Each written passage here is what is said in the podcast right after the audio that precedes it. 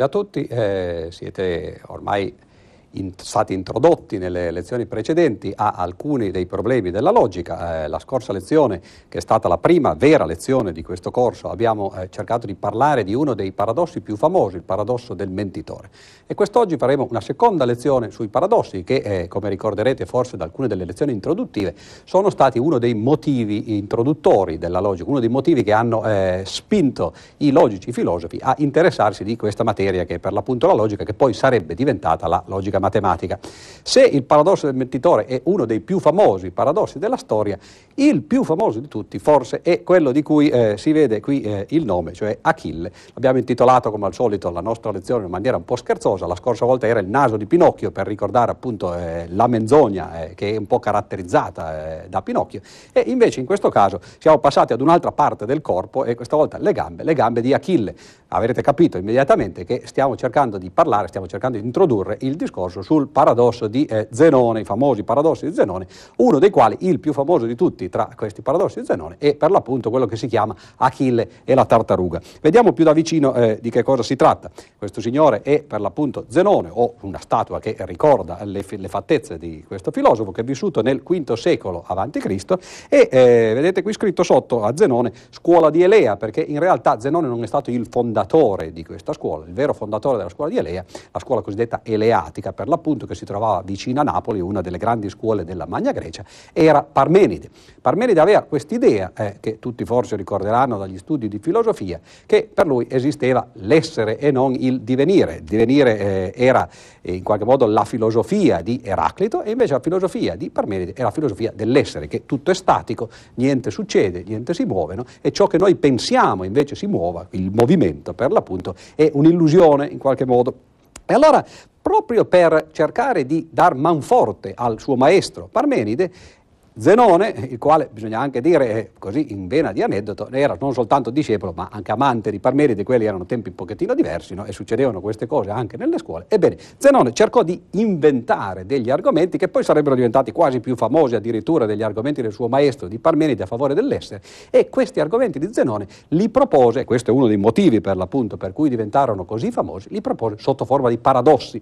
Cioè i paradossi sono delle storielle, l'abbiamo già visto eh, altre volte nelle lezioni introduttive e nella scorsa lezione, sono delle storielle che cercano di avere una morale nascosta. C'è un ragionamento che sembra corretto, però il sembra è dovuto al fatto che in realtà la conclusione è paradossale, sembra quasi che non stia in piedi. Cerchiamo di vedere più da vicino quali sono stati i paradossi per l'appunto che Zenone ha introdotto nella filosofia. Sono tutti paradossi che si riferiscono al moto, perché come abbiamo appena ripetuto, eh, appena ricordato, Parmenide era contrario a questa idea del moto, l'idea sua era che c'era per l'appunto quest'essere essere immobile. Allora il primo paradosso di Zenone, che ovviamente è un paradosso, è, che non si può partire. Come mai? Ma supponete di eh, essere in una certa posizione, in un certo punto eh, della città, per esempio, e di voler andare in un'altra parte della città. Potete partire? Ma evidentemente no, perché per partire questo significherebbe che dovete incominciare un viaggio che va per l'appunto dal punto di partenza al punto d'arrivo. Ma questo viaggio non si può incominciare perché prima di andare dal punto di partenza al punto di arrivo dovete andare dal punto di partenza a metà strada. Voi direte, vabbè, questa è metà della, del mio viaggio, non è metà del proposito che mi sono posto. Però per arrivare dalla partenza a metà della strada dovete prima arrivare dalla partenza a un quarto della strada. E così via, ovviamente, perché questi paradossi si basano tutti, per l'appunto, su questo regresso all'infinito, su questo e così via, su questi puntini che sono lasciati così in sospensione. Allora, per andare dagli inizi alla fine bisogna prima arrivare a metà, bisogna prima arrivare a un quarto, bisogna prima arrivare ad un ottavo e così via per distanze sempre più piccole, il che significa che non si può mai partire perché bisognerebbe sempre percorrere una distanza ancora più piccola di quella che si dice no, se serva per iniziare il viaggio. Bene, il secondo paradosso di, eh, Parmene, di eh, Zenone è che non si può essere in viaggio. Questo è il famoso paradosso della freccia. Come mai non si può essere in viaggio? Ma perché prendete per esempio una freccia che sta volando nel cielo, oppure un'automobile oggi, un aeroplano no, che sta volando nel cielo, le automobili volano in genere su autostrade no, a velocità che non dovrebbero eh, essere permesse. Ebbene, dicevo, se voi prendete una freccia appunto o qualche cosa che si muova nello spazio, e incominciate a fare delle fotografie di questa freccia, vedete che la freccia è ferma. In qualunque momento del suo moto, in qualunque momento del suo viaggio, la freccia sta ferma. E allora il paradosso è come è possibile essere in viaggio se il viaggio consiste di una serie infinita di momenti in ciascuno dei quali si sta fermi. Cioè il paradosso sta appunto in questa eh, paradossale commistione da, un, da, una parte del fatto che c'è un movimento, tutti noi sappiamo che effettivamente ci si muove da una parte all'altra, e dall'altra parte invece c'è questa assurdità che sembra che il moto sia fatto invece di tanti istanti in ciascuno dei quali noi stiamo fermi, cioè il moto è fatto di, tanti, eh, di tante fermezze, per così dire.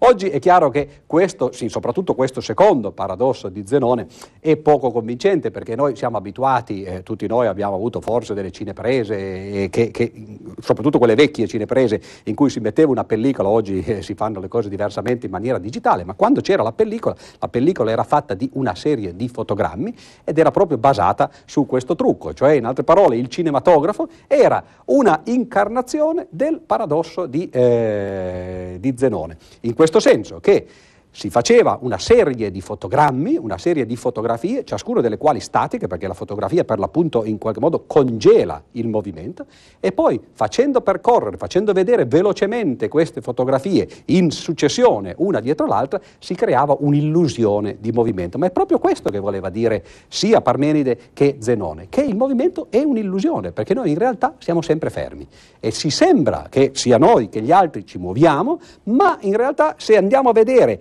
l'essenza di questo movimento, se andiamo a vedere gli istanti di cui questo movimento si compone, ci accorgiamo che non siamo mai in movimento. Quindi questo è il secondo paradosso, non soltanto non si può partire, ma non si può nemmeno essere in viaggio. E il terzo è simmetrico a questo qui, ovviamente non si può nemmeno arrivare. Come mai? Beh, l'argomento è ovviamente simmetrico a quello per cui non si può partire. Se dovete partire da un certo punto e arrivare ad una certa meta, prima di arrivare a quella meta dovete percorrere la prima metà de- della strada, questo è stes- lo stesso inizio che abbiamo già usato nel primo paradosso.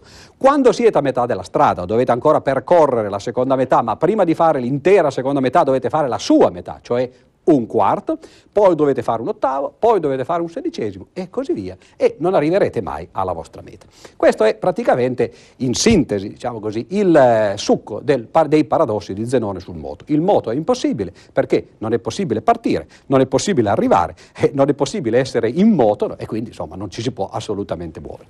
Naturalmente, come ho detto, questi paradossi sono convincenti fino ad un certo punto perché coloro che non credono che il, la vita in generale e il movimento più in particolare siano un'illusione, magari qualcuno ci crede, ad esempio altre filosofie, altre culture, per esempio quelle orientali, effettivamente sono più vicine no, a questi eh, tipi di atteggiamento. Ma noi che siamo occidentali non crediamo che la vita sia un'illusione, non crediamo che il movimento sia un'illusione e dunque prendiamo questi paradossi di Zenone, o i paradossi più in generale della scuola di Alea, come per l'appunto delle contraddizioni. Ci deve essere qualche cosa di sbagliato in questi ragionamenti e la logica ha come uno degli scopi quello di andare ad analizzare questi ragionamenti più da vicino cercare di vedere dove sta l'errore, dove sta l'inghippo. E allora vediamo eh, che cosa succede nella storia della logica riguardo, in questo caso, quest'oggi, al paradosso di Zenone. Naturalmente questi paradossi, come ho detto prima, nel titolo non c'è più il caso di ripeterli eh, raccontando la storiella di Achille e la tartaruga, l'abbiamo già fatto in una delle lezioni introduttive, una delle storie di Zenone era per l'appunto no, questo fatto, il fatto che se la tartaruga eh, parte con un handicap che gli viene dato da eh, Achille, per esempio 10 metri, ebbene Achille in qualche modo si è giocato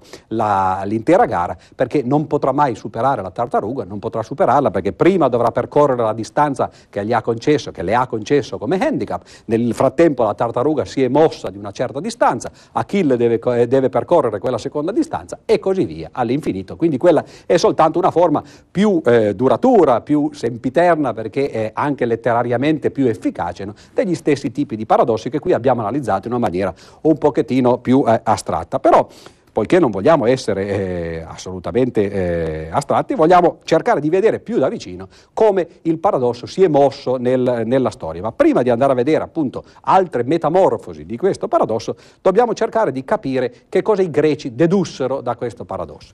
Ebbene, i problemi che i greci videro in questi argomenti eleatici furono due sostanzialmente. Il primo, un problema di fisica. Cioè il paradosso funziona soltanto se è possibile fare un'ipotesi che in questi ragionamenti è nascosta ed è appunto questo che dicevano, che la logica cerca di eh, mettere in maniera esplicita queste assunzioni implicite. E l'assunzione implicita che sta fisicamente dentro, dietro a questi paradossi è che lo spazio sia divisibile all'infinito, cioè che sia possibile dire tra questi due punti ce ne stanno una infinità. Ora, da un punto di vista matematico questo è vero, ma da un punto di vista fisico questo non è assolutamente detto che sia vero e infatti di qui o perlomeno in base a questi ragionamenti nacque poi anche la teoria dell'atomismo eh, che sosteneva, che supponeva che in realtà i corpi che ci sembrano essere fatti in maniera divisibile all'infinito in realtà sono fatti di particelle indivisibili che i greci chiamavano atomi, che poi sono diventati gli atomi della chimica della fine dell'Ottocento quando si pensava di essere effettivamente arrivati ai mattoni dell'esistenza e che poi oggi invece sono diventate le particelle che costituiscono eh, la materia, i quanti di energia, le stringhe alle quali accenneremo in una lezione seguente no? e così via. Quindi effettivamente questo è un problema che esiste, cioè dietro agli argomenti di Zenone, dietro ai paradossi di Achille, la tartaruga e alle sue varianti, c'è questo problema della divisibilità dello spazio. È possibile dividere lo spazio, un segmento fisicamente eh, spaziale in una infinità di punti, oppure questa è soltanto una idealizzazione che fanno i matematici e invece i fisici non possono permettersi queste idealizzazioni perché lo spazio non è divisibile, oppure siamo nel caso contrario? Questo è il problema sollevato per quanto riguarda la fisica. Per quanto invece riguarda la logica, il problema è un problema al quale abbiamo già accennato altre volte ed è il regresso all'infinito. Cioè tutti questi paradossi si basano, come ho detto poco fa, sul e così via, sui punti puntini sulla possibilità di ripetere lo stesso argomento decine e decine di volte, anzi una infinità di volte. Ed è proprio questo che eh, appunto i greci rifiutarono all'epoca, rifiutando il concetto di infinito. Benissimo, andiamo a vedere allora più da vicino eh, quali sono i Possibili, le possibili soluzioni di eh, questo paradosso e le soluzioni sono per l'appunto questo, rifiuto dell'infinito da una parte fisico, cioè lo spazio non viene diviso, non si può dividere all'infinito, e dall'altra parte l'infinito logico, cioè non è possibile fare regressi all'infinito. Bene, questo sostanzialmente è l'impianto del, eh, del pensiero greco, l'impianto del pensiero eleatico, quali sono i problemi che ha sollevato, quali sono le soluzioni che sono state proposte. E adesso invece affrontiamo quello che abbiamo annunciato poco fa, cioè le metamorfosi del paradosso nella storia.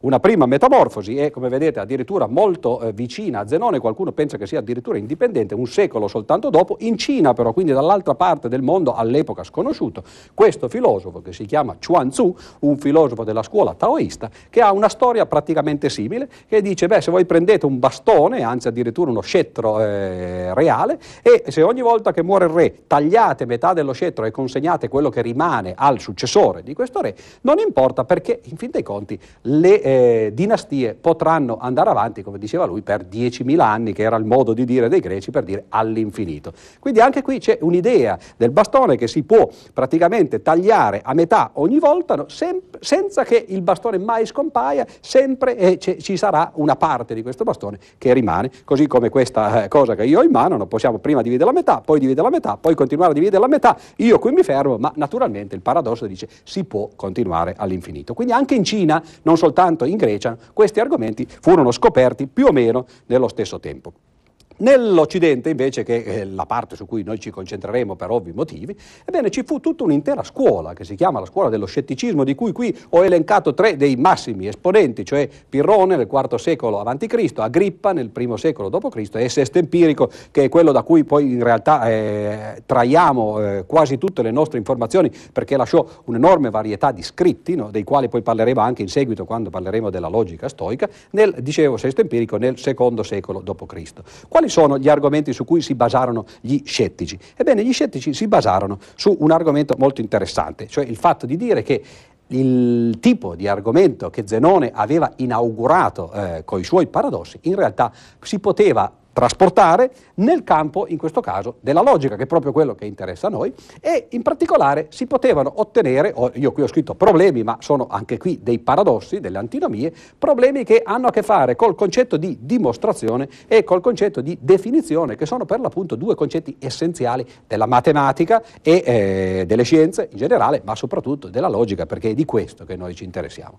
Il primo paradosso è che niente si può provare. Come mai niente si può provare? Ma perché se voi volete volete dimostrare qualche cosa, ebbene, questo qualche cosa o lo prendete come evidente, ma questa non è una dimostrazione, non si può dire, ah, tu devi accettare questo perché lo dico io, perché la cosa è evidente. Le dimostrazioni sono qualcosa che si basa su un'ipotesi, si basano su un'ipotesi. Benissimo. Allora, se una certa affermazione viene dimostrata basandola su una ipotesi, allora questa ipotesi per quale motivo noi dovremmo accettarla? Beh, per lo stesso motivo per cui accettavamo la conclusione, perché in qualche modo si basa anche lei su un'altra ipotesi. E questa seconda ipotesi, che sta ancora a monte della prima, come mai dovremmo accettarla? Per lo stesso motivo, perché dovremmo ridurre questa ipotesi ad una terza ipotesi e così via. Quindi vedete qui lo stesso regresso all'infinito che abbiamo visto prima nei paradossi del moto riappare nello stesso modo praticamente e, e crea un problema per quanto riguarda le dimostrazioni. Non è possibile dimostrare nulla perché dimostrare significa basarsi su ipotesi, queste ipotesi a loro volta devono essere dimostrate e così via. Stessa cosa per quanto riguarda le definizioni. Vogliamo definire un termine quando parliamo con qualcuno che ci chiede ma che cos'è l'amore, per esempio? E questo spesse volte succede. Che cos'è l'amore? Eh beh, l'amore, allora bisogna definire in qualche modo, con qualche frase, no? che cosa significa per amore. Ma questa frase userà delle parole. Se vogliamo intenderci su quelle parole, dovremo definire anche quelle parole. A loro volta tutte tutte queste definizioni saranno basate su parole, le quali hanno bisogno di definizioni e così via. Si risale all'indietro e non c'è mai possibilità di arrivare alla fine.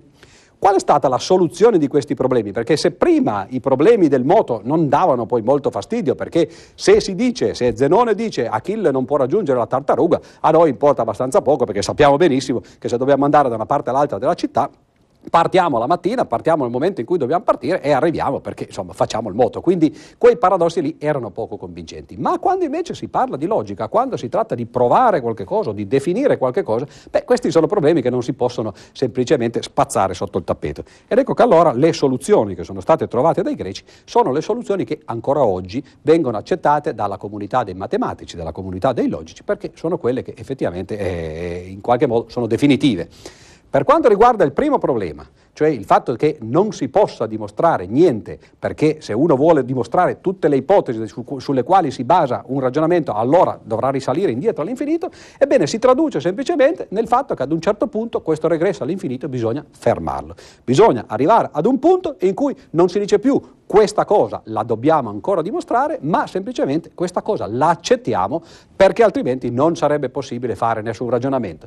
Queste cose, queste affermazioni, queste proposizioni che noi accettiamo senza dimostrazione vengono chiamate in matematica assiomi. Ed ecco qui che abbiamo introdotto, magari così scherzando, parlando di paradossi, uno dei concetti fondamentali della matematica, non soltanto moderna, ma già anche di quella antica, già euclidea, no? perché Euclide fece questo primo grande lavoro, questo primo grande trattato di geometria, gli elementi di matematica, gli elementi di geometria di Euclide, che si basavano proprio su questo impianto, cioè sul fatto di stabilire una volta per tutte quali sono i punti di partenza. Dopodiché si prendono questi per buoni e si deducono i teoremi, si deducono le conclusioni. Ma prima, insomma, bisogna in qualche modo porre le fondamenta e le fondamenta si chiamano per l'appunto assiomi.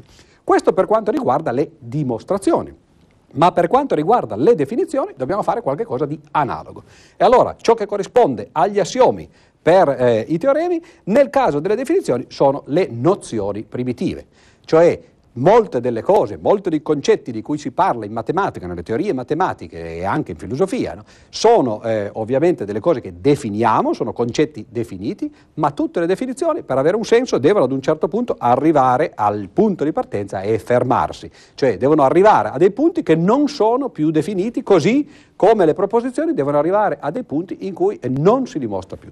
Le cose che non si dimostrano si chiamano assiomi, le cose che non si definiscono si chiamano nozioni primitive e proprio su questo impianto eh, Euclide basò suo, eh, grande, eh, la sua grande opera, il suo grande monumento alla matematica per l'appunto questi elementi. Quindi partenza, i cinque famosi assiomi di Euclide, di cui parleremo poi ancora in seguito quando arriveremo verso il 700 e l'800, e eh, le nozioni primitive. Bene. Facciamo un salto nel tempo e andiamo a vedere che cosa successe ai paradossi di eh, Zenone nel campo della teologia invece, perché verso il 1300, ma anche prima, tra il 1000 e il 1300, fiorì questo movimento, il cosiddetto movimento della scolastica, che fu eh, il movimento che diede vita alla teologia razionale di cui abbiamo già parlato in una delle lezioni introduttive. Qui ho segnato alcuni dei tre, eh, anzi tre, i tre personaggi più eh, importanti, la trinità, diciamo così, di questa teologia razionale, e eh, sono Aristotele, Avicenna e Tommaso. Tutti e tre questi personaggi cercarono di definire da una parte e dimostrare dall'altra, quindi vedete che già queste nozioni di definizione e di dimostrabilità erano entrate nel sapere comune, erano entrate nella pratica filosofica e anche teologica, cercarono di usare, dicevo, queste nozioni e eh, queste definizioni per arrivare a definire e dimostrare l'esistenza di Dio. E allora vediamo più da vicino che cosa succede. Le nozioni di Dio che eh, questi signori avevano in mente, qui ovviamente questo è Aristotele e questo è Tommaso d'Aquino, un po' i due capisaldi, l'inizio e la fine di questo genere di discussioni. Ebbene, qui ci sono le cinque famose definizioni che si riferiscono alle cinque vie di Tommaso, cioè eh, i cinque modi per arrivare alla divinità. La divinità viene definita in un caso come l'ente necessario, cioè qualche cosa che non richiede nessun motivo per esistere. Esiste semplicemente perché, eh, eh, perché esiste, perché è necessario che esista. La perfezione. Eh, l'ente perfetto è in contrapposizione con l'ente imperfetto. Tutte le cose che noi vediamo sulla Terra sono ovviamente imperfette, ma Dio dovrebbe essere l'astrazione di, questi, di queste cose, l'astrazione di ciò che noi abbiamo intorno e un essere per l'appunto perfetto. Il primo motore, Vediamo in terra cose che si muovono, cioè eh, appunto so, il, cui moto è causato da qualche cos'altro. Ebbene, risaliamo all'indietro in questa, ca- in questa eh, successione, in questa catena di cause, arriviamo ad un certo punto a quello che si chiama il primo motore, cioè ciò che muove senza essere mosso.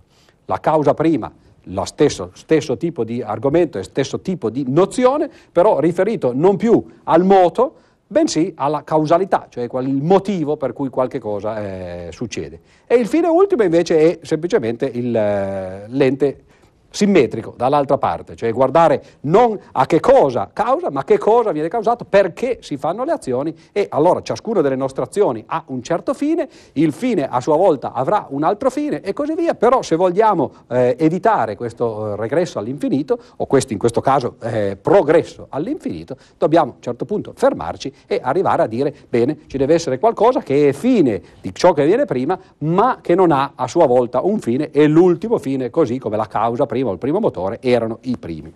Ebbene, tutte queste nozioni di Dio, tutti gli argomenti della scolastica o perlomeno anche della teologia nella maniera eh, in cui la faceva Aristotele, sono tutti basati su, argom- su argomenti che sono l'analogo costruttivo di questi paradossi di Zenone, cioè il rifiuto del regresso all'infinito. Però, come potete immaginare, queste cose oggi sono un pochettino passate eh, in giudicato, diciamo così, non sono più quelle che noi oggi seguiamo nella nostra eh, storia.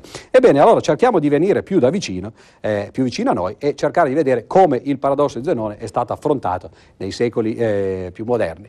1600, questo signore Gregorio di San Vincenzo, che era un filosofo, anche lui un teologo, finalmente per la prima volta introduce quella che oggi viene, o una di quelle che oggi vengono considerate come le soluzioni del paradosso di Zenone. Il Gregorio di San Vincenzo rivede il paradosso di Zenone e scopre che cosa? La cosa più ovvia diremmo oggi, che qui abbiamo un segmento che possiamo chiamare uno, cioè non sappiamo quanto sia, un chilometro per esempio, un metro, quello che vogliamo, un, una distanza che vogliamo percorrere. Che cosa dice il paradosso? Dice è impossibile percorrere questa distanza perché prima dobbiamo fare metà di questa distanza ed ecco che metà lo scriviamo adesso in termini matematici, un mezzo, no? poi dobbiamo fare la metà di quello che rimane che sarebbe metà, di, metà cioè un quarto. No? Allora poi lo scriviamo di nuovo in termini matematici col più, no? quindi dobbiamo sommare a quello che già abbiamo fatto, la prima metà del percorso, la metà della metà, cioè un quarto. Poi dobbiamo sommare la metà della metà della metà, cioè un ottavo, e così via. Il così via lo scriviamo come si scrive, eh, ovviamente, no? cioè con i puntini, perché bisogna andare all'infinito, e la soluzione di Gregorio di San Vincenzo è che non c'è nessun paradosso. Questa è una somma infinita, ci sono infiniti termini, ma non c'è nessun paradosso nel supporre che una somma di infiniti termini sia in realtà finita lei stessa. Cioè è possibile introdurre delle somme analoghe a quelle solite che facciamo con i numeri interi o frazionari, però se di solito aggiungiamo soltanto una quantità finita di numeri, ebbene in questo caso ne aggiungiamo una quantità infinita, ma la somma in questo caso rimane infinita. E questo è l'inizio di quello che viene chiamato l'analisi matematica moderna, cioè la cosiddetta teoria delle serie. Una somma di questo genere viene chiamata serie, e, perché appunto ci sono tanti termini in serie, ebbene qui si scopre per la prima volta che il risultato di Zenone poteva essere interpretato in maniera positiva dicendo una serie di numeri infinita sommati uno all'altro può avere una somma finita. Attenzione, non tutte le serie possono avere. Se voi fate per esempio un mezzo più un terzo più un quarto più un quinto, cioè l'inverso di tutti i numeri, questa è una serie che invece non ha somma. Ed ecco che allora di lì nasce appunto il problema, il bisogno di sapere quando è che una serie ha una somma, quando è che non ce l'hanno e di qui nasce per l'appunto poi l'analisi che sarà poi portata a sviluppo da Newton, Leibniz e così via ed è proprio l'analisi che serve per far nascere la fisica moderna, quella su cui si basano le teorie della fisica, della meccanica e così via, no? fino alle teorie più moderne. Quindi vedete come un paradosso apparentemente innocuo e poi magari anche fastidioso, e potrebbe sembrare una storiellina da nulla, in realtà nascondeva una perla come un'ostrica, no? e la perla era che Zenone aveva scoperto un fatto importante, aveva scoperto, e questo gli sembrava paradossale, ma duemila anni dopo sembrerà meno paradossale, aveva scoperto che una somma infinita di numeri che sono, eh, che sono tutti positivi, benché via via più piccoli, può avere come somma una quantità finita. Bene, questo è un risultato molto importante, ma eh, il paradosso di Zenone ovviamente venne usato in tante maniere e per l'appunto in questo caso ho qui riportato Lawrence Stern che scrisse questo famoso romanzo Tristram Shandy nel 1760. Stern eh, fece un uso abbastanza paradossale esso stesso del paradosso di Zenone, dicendo non è possibile scrivere la propria autobiografia, vi leggo la sua paginetta, eh, perlomeno una frase dal suo, dal suo capolavoro, e la frase dice la seguente cosa. Questo mese sono un intero anno più vecchio di quant'ero a quest'epoca 12 mesi fa. Essendo arrivato, come potete vedere, quasi a metà del mio quarto volume, ma non oltre il primo giorno della mia vita, questo dimostra che ho 364 giorni in più da scrivere ora di quando ho iniziato. Cosicché invece di avanzare nel mio lavoro come qualunque altro scrittore, mi ritrovo al contrario in ritardo di altrettanti volumi. Se ogni giorno della mia vita fosse così denso e gli eventi e le considerazioni su di esso richiedessero altrettante descrizioni, a questo ritmo vivrei 364 volte più veloce di quanto possa scrivere. Ne consegue che più scrivo, più avrò da scrivere e di conseguenza voi, lettori, più leggete e più avrete da leggere. Cioè il paradosso di Stern era precisamente questo, che lui si mise a scrivere la propria autobiografia nel 1760, produsse quattro volumi, come dice, e alla fine del quarto volume aveva appena finito di raccontare il primo giorno della sua vita. A questo ritmo è chiaro che ogni volta che, che un giorno della vita è passato, bisogna scrivere quattro volumi che richiedono un anno di tempo e ovviamente la vita se ne va perché eh, questa cosa si ingigantisce sempre più e il paradosso è che non è possibile scrivere la propria autobiografia perché più si vive, più c'è da scrivere e più c'è da scrivere ovviamente più c'è bisogno di tempo per scrivere, eccetera. No? Quindi questo è un modo scherzoso ma molto interessante, no? molto arguto, eh, perfettamente inglese tra l'altro, di eh, usare il paradosso di Zenone. Sempre per rimanere in Inghilterra ma per eh, arrivare più vicino a noi, Lewis Carroll, che tutti voi conoscerete, questo signore vestito da prete perché prete era, lavorava lavorava in, una, eh, in, un collegio di Oxford, era un professore di matematica, ma voi lo conoscete quasi tutti per motivi differenti. Lewis Carroll è noto per aver scritto due romanzi, due racconti molto noti per bambini, che si chiamano appunto Alice nel Paese delle Meraviglie e Alice attraverso lo specchio. Ebbene, Carroll insegnava matematica, scriveva questi racconti per delle sue amichette, delle bambine, a cui eh, lui li raccontava, e però ogni tanto si interessava anche di logica, perché di professione quello faceva.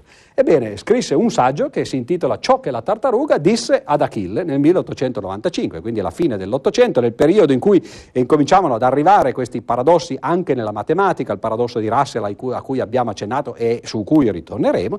Ebbene, Lewis Carroll propose un paradosso che faceva vedere che non è possibile ragionare è un paradosso molto simile a quello degli scettici a cui abbiamo accennato prima. Gli scettici dicevano non è possibile dimostrare nulla perché c'è bisogno sempre di riportare all'indietro l'ipotesi. Non è possibile definire nulla perché c'è sempre bisogno di spostare all'indietro le definizioni. Ebbene, Lewis Carroll dice non è possibile nemmeno ragionare perché bisogna usare delle regole, ma come facciamo a capire come si usano le regole? Beh, c'è bisogno che qualcuno ce lo dica, no? Ebbene, dirci come si usano le regole significa dare un'altra regola, no? una meta regola per così dire, che ci dice come usare le regole. Benissimo, ma questa meta-regola come facciamo a capirla? Anche lei a sua volta no, avrà bisogno di un'altra meta-meta-regola che ci spiega come fare ad usare questa meta-regola e così via. No? Quindi anche le regole che noi diamo del ragionamento, non soltanto i punti di partenza, non soltanto gli assiomi, ma anche le regole stesse del ragionamento logico, sono cose che dovrebbero in teoria continuare a risalire all'infinito. Quindi vedete lo stesso tipo di argomenti usati in maniera scherzosa e il titolo si riferisce al fatto che eh, il eh, saggio di Lewis Carroll è scritto come un dialogo fra Achille e la tartaruga e il dialogo è fatto quando eh, si, si, suppone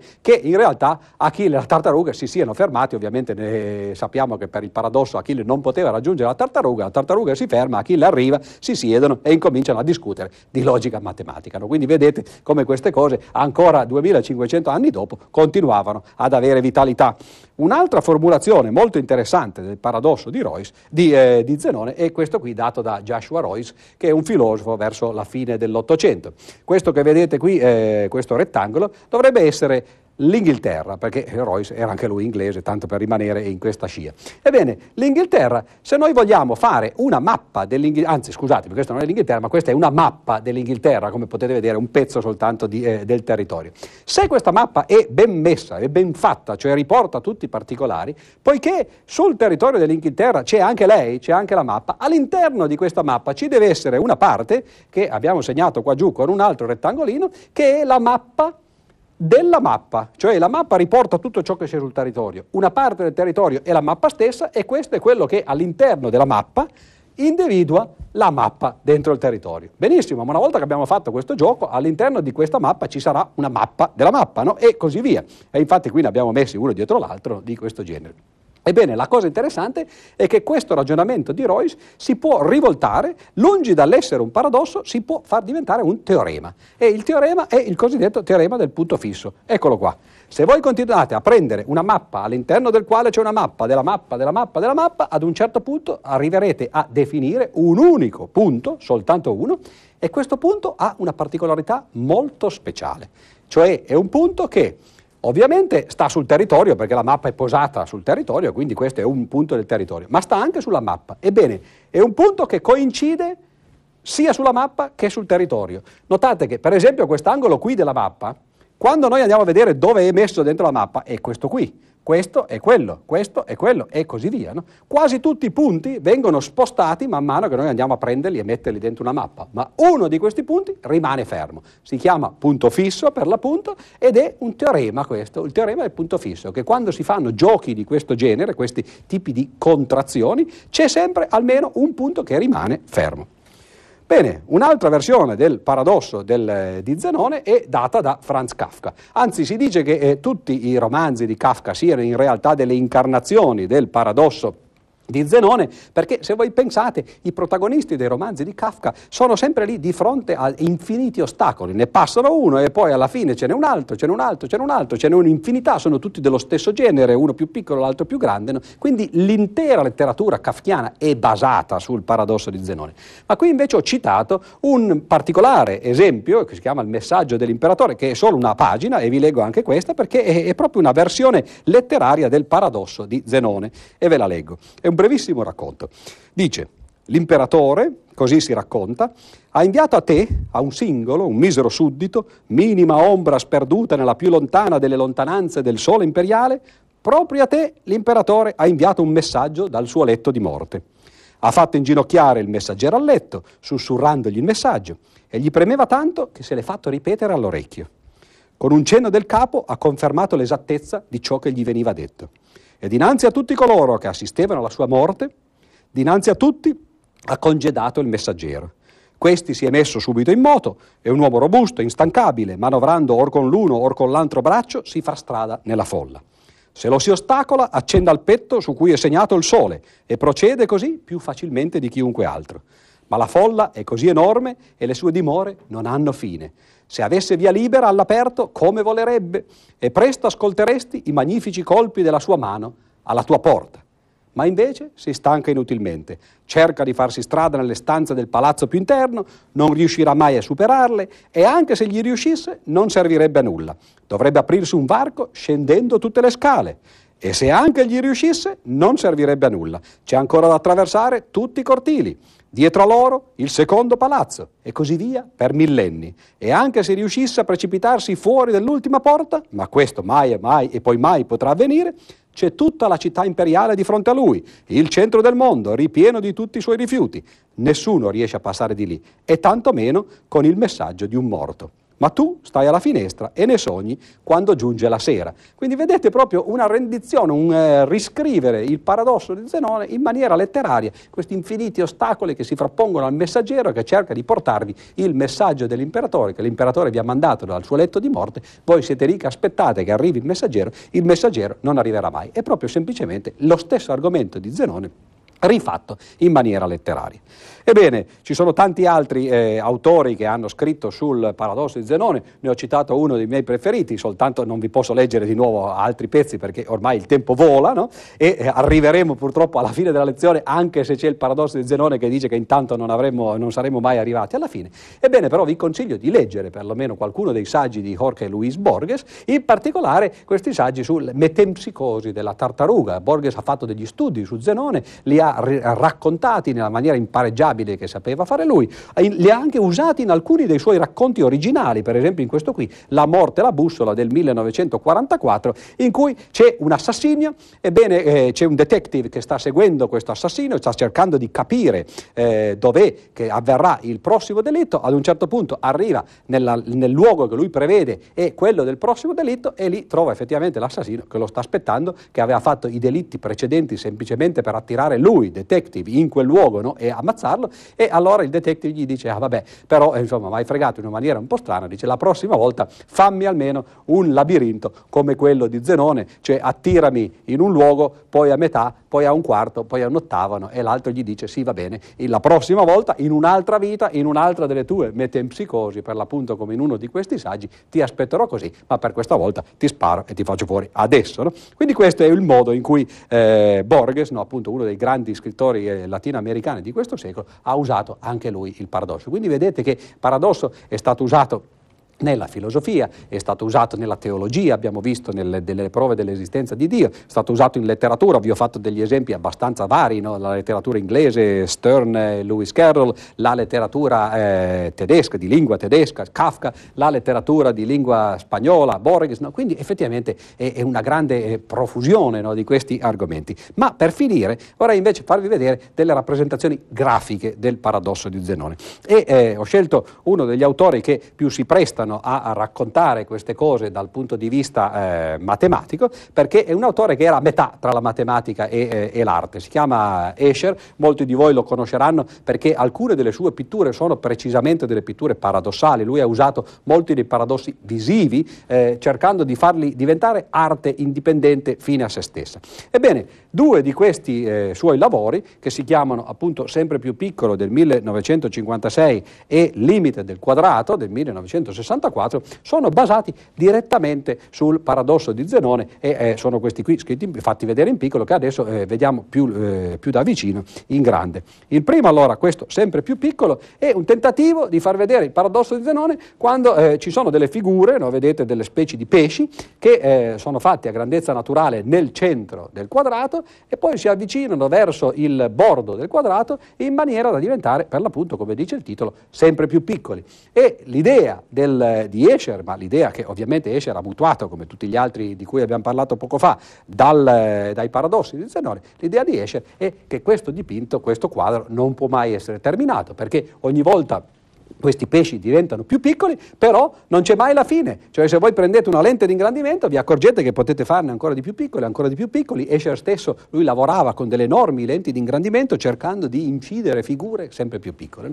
E questa è l'idea, quindi vedete come dal centro si dipartono delle figure che diventano sempre più piccole. Nel quadro successivo si ha invece, eh, per questo l'ho scelto, la figura esattamente opposta, cioè eh, questo, questo quadro e vedete figure di nuovo analoghe, queste sono delle lucertole, però questa volta la grandezza naturale è sui lati e sui bordi e le figure rimpiccioliscono andando verso il centro, quindi una figura perfettamente speculare, ogni volta diventano più piccole, ma anche qui verso questo centro no, c'è questo buco, diciamo così, che eh, non ha mai fine, che eh, non viene mai com- completato, non viene mai eh, raggiunto, perché tra precisamente quel famoso punto fisso di cui abbiamo parlato poco fa. Notate che punto fisso è qualcosa che anche Dante aveva in mente, ad un certo punto c'è un verso della Divina Commedia che dice io sentiva osannar di coro in coro al punto fisso che li tiene all'iubi. Ebbene, io credo che con questa eh, citazione eh, tratta dalla Divina Commedia possiamo concludere questa nostra lezione sul paradosso di Zenone. Spero di essere riuscito a convincervi che il paradosso di Zenone, così come l'altra volta quello del mentitore, non, non è soltanto un giochetto. I paradossi sono eh, delle spine nel fianco, sono degli argomenti che possono essere presi in maniera eh, sottogamba, per così dire, però possono anche essere eh, presi in maniera seria e eh, si possono eh, analizzare da un punto di vista matematico, da un punto di vista filosofico, da un punto di vista letterario e artistico. Se volete saperne di più su questi argomenti, ovviamente potete come al solito andare sul sito internet eh, del progetto Nettuno, troverete non soltanto le slide della nostra lezione, ma anche i riferimenti bibliografici fantastici per queste cose. Per quest'oggi grazie e arrivederci.